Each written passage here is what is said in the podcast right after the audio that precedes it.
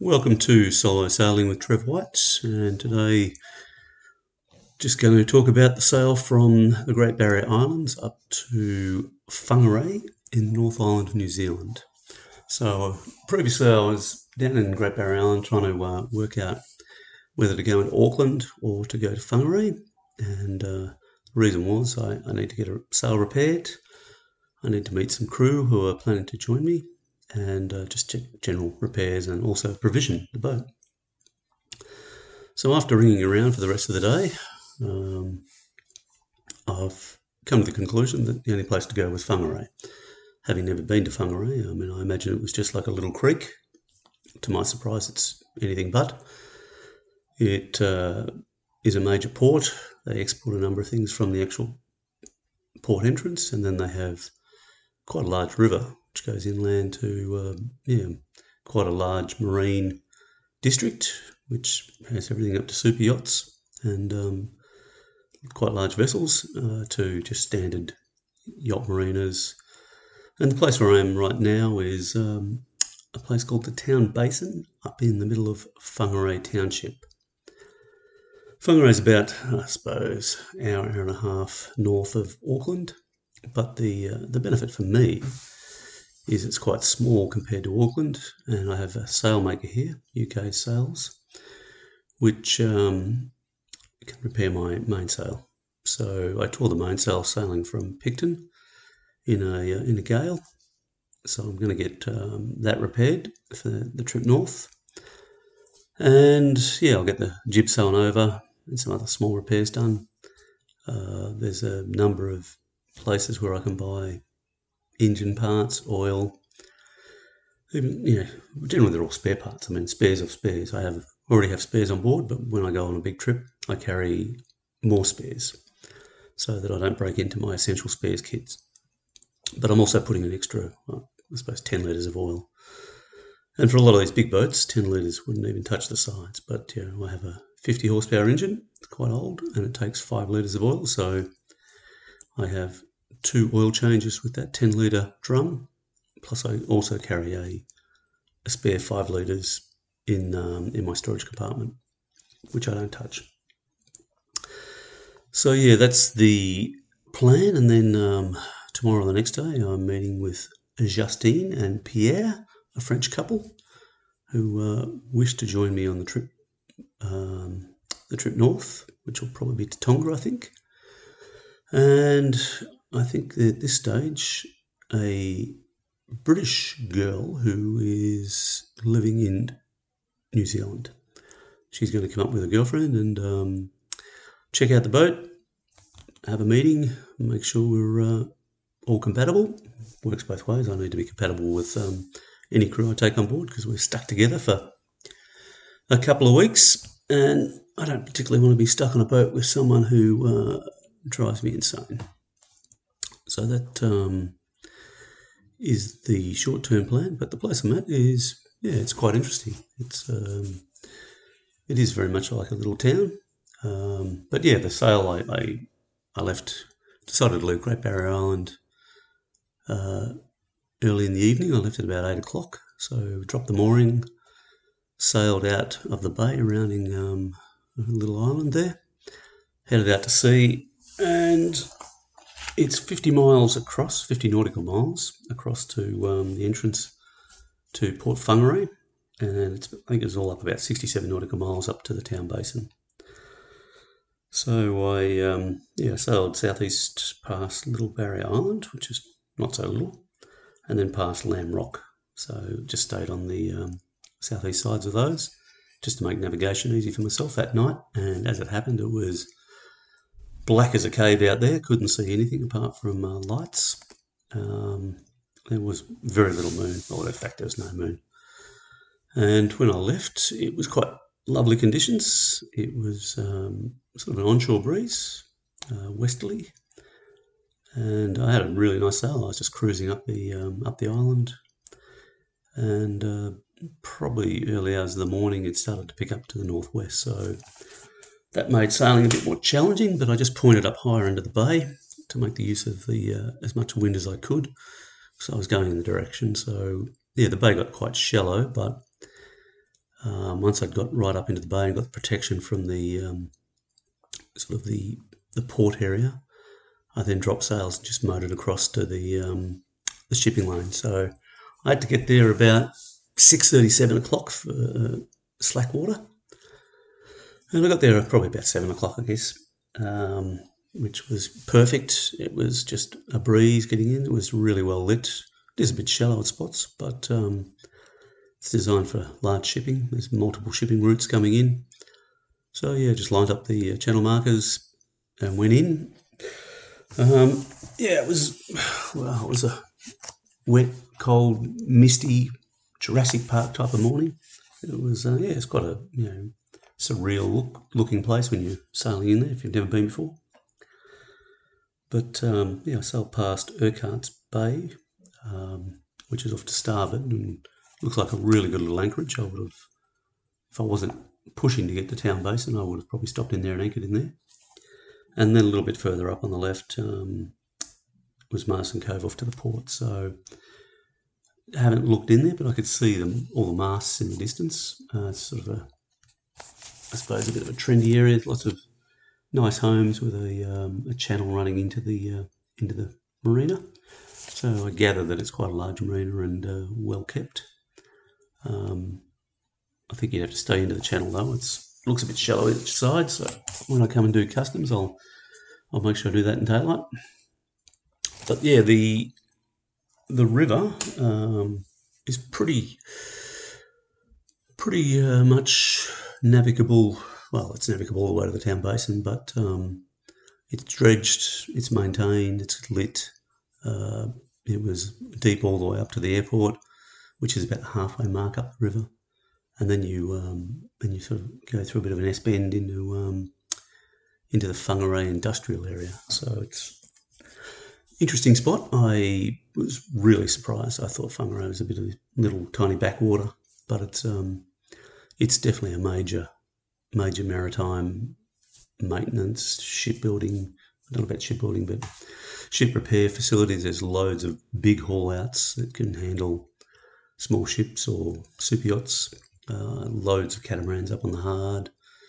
Quite a few different marinas that I passed. Some good, some not so good.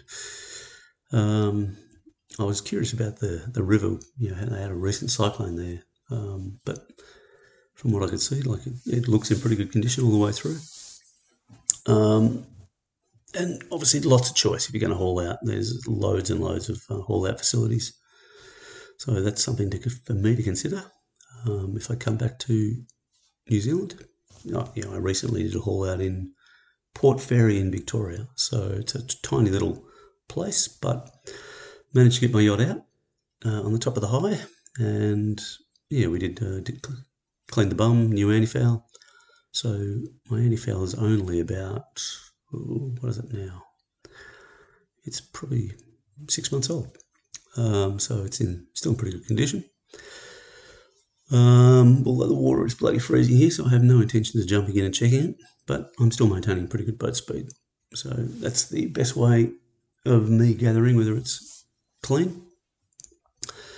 But, um, and the town basin looks disgusting, so I won't be jumping in there either. But the uh, spot I am is I'm, um, well, going past the uh, the marinas and the, the, industrial area was sort of a little bit more shallow. I think you, you, know, you couldn't really switch off. You had to keep an eye on what was going on, particularly the first time being there. And then there was a bridge, like a lifting ra- uh, road bridge, um, what do they call that? They called it the. Uh, oh, some crazy little name. Coop. Um, Timatu Apoe Bridge. I know I haven't pronounced it correctly, but it's quite uh, picturesque looking bridge. I needed to get on the uh, radio to the bridge operator. Gave him a bit of warning, and then um, again radioed him about uh, 500 metres out. He raised the bridge and um, yeah, went through it.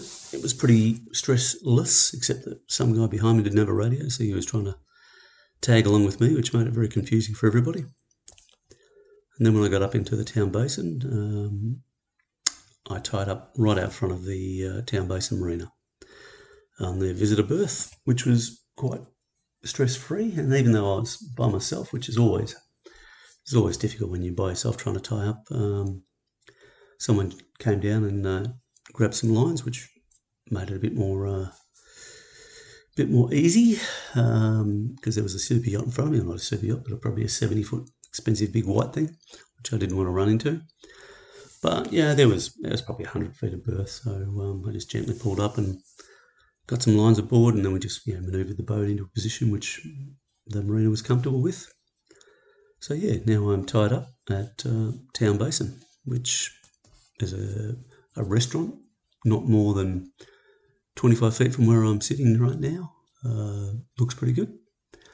There's some pubs nearby, uh, but the best thing from my perspective is there's something called PAK'nSAVE, which I think is a Kiwi wholesale consumables place, uh, not more than 100 metres away, maybe 150. So that's where I'll be doing my shopping. I can probably walk a trolley across the road and um, and load the boat up. So that is fantastic. And I think about a kilometre away, there's a Repco and some places where I can purchase oil and consumables for the engine. Sailmaker is 400 metres away, so I will probably borrow one of their uh, marina trolleys, load up my main and jib, and walk that down to the Sailmaker tomorrow. Um, it's pretty easy for the crew to find, so in the next couple of days we'll um, get everybody on board and have a bit of a chinwag, cup of tea or coffee, and work out what people's uh, intentions and desires are for sailing. And if it doesn't work out, then I will go north by myself. It's only about, well, Fiji, I think, is eight days. Tonga might be 10 to 12 days. Again, I need to do a bit more detailed planning.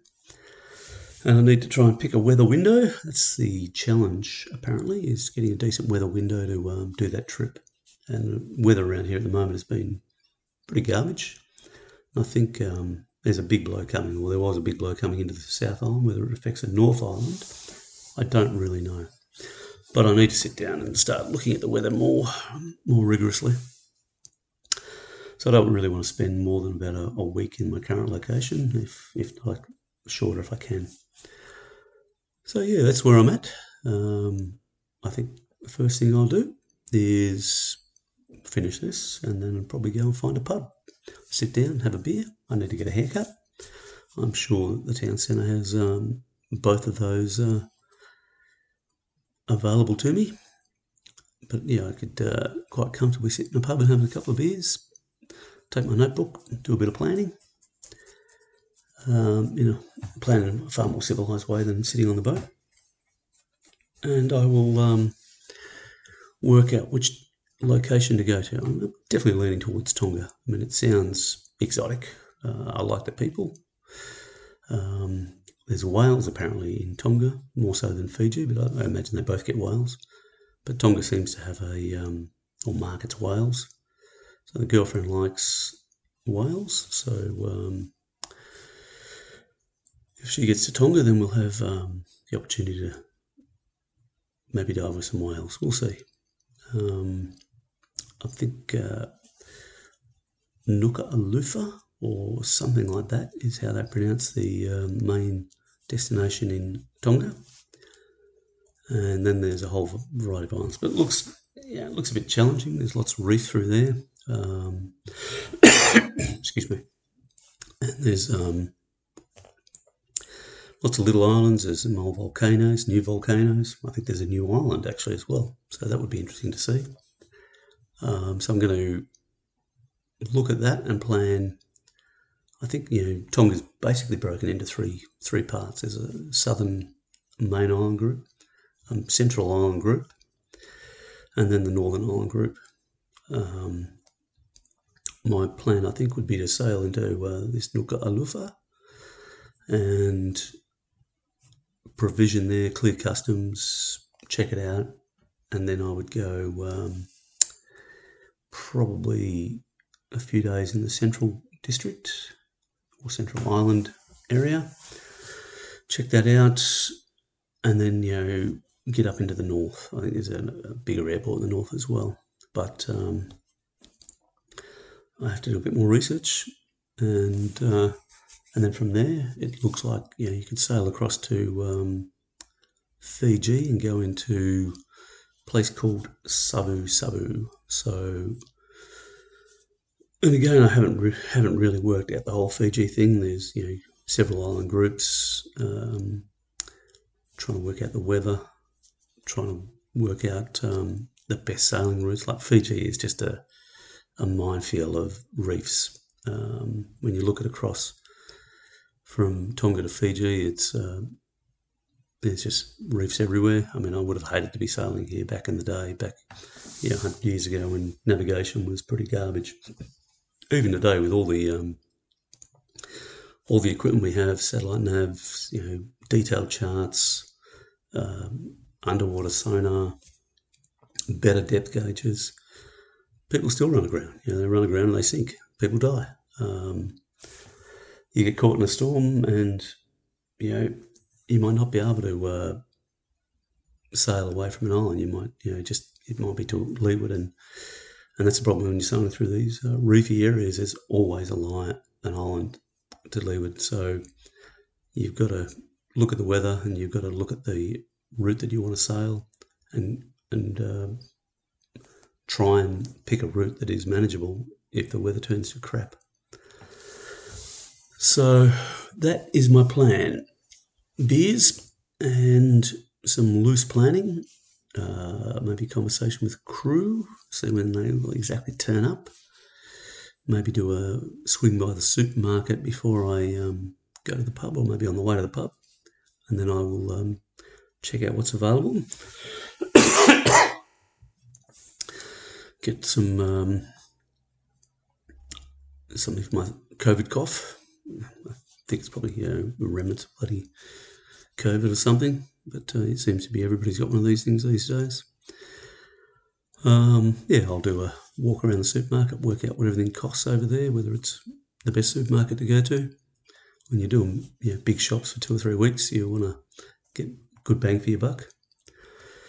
And New Zealand obviously has different produce to Australia, so I need to make sure I can get what I need and buying in bulk relatively. Um, maybe while sitting at the pub, I'll, I'll, make a bit of a grocery list as well. Although I tend to like to do that when I, I have crew. I don't know what they like eating. French, it'll be, well, French are generally good cooks, so that's, uh, I had a French couple um, when I was in Tasmania, and they love cooking. Uh, food was very tasty, very hearty. Um, so these, don't know where these guys are from, but French always seem to be good cooks. Um, and then UK girl, I'm not sure what she will like if she joins us. Um, I like stir fries and spicy foods and hearty soups. Um, don't really eat bread, but I like cooking bread when I'm sailing. Um, I don't, yeah, I don't eat it at all when I'm not sailing, so it doesn't make any sense, but I enjoy cooking it. So I'll probably do some bread mixes and do some um, loaves of bread for the crew. Uh, what else is there? Don't tend to take chicken. Chicken always goes off for some reason. I'm I haven't been any success with chicken, but I'm I've got a new freezer on board at the moment. It's been working really well, so I could probably take chicken for the first week, and um, we do some chicken stir fries or uh, some other chicken dishes. Beef tends to last a bit better for me, um, and then I also take things like spam and uh, you know tinned meats. They're a bit more expensive in many cases. Uh, they're you know, probably not great for you. They're full of salt and other preservatives, but everything's a sacrifice when you're um, when you're sailing, you uh, you've got to take something in the way of protein if you can't catch fish, and not always successful catching fish. Even though we throw lures out, I've sailed for thousands of miles and um, and not even got a bite. But we will buy some more lures. Probably got about twenty on board, so it should be enough. It'd be nice to catch a small tuna. I don't like catching big fish because I think it's uh, wasteful. I like um, I tend to generally let them go um, if they're too big. And uh, I like to just catch something that's a couple of days worth of meat. And that seems to uh, be the best way for my boat. But anyway, we are in the town basin. People here are very nice, uh, very accommodating, and I think it is the perfect spot. So if you are sailing into New Zealand, somewhere between Opua and uh, Auckland, I recommend Whangarei for. Uh, seems to be a lot of services here. A uh, bit of a country vibe. I'm not really a city guy, so I like country casual. And um, yeah, it does have an airport, so there's airports, there's buses. It's you can get to Auckland pretty easily from here, but you don't have all the bullshit of a big town. I think that's enough for today. I will um, make my priorities of checking out the supermarket, heading to the uh, pub for a beer, a bit of lunch, and um, and then we will um, start making grocery list and talking to crew. I hope you have a good day and uh, safe sailing.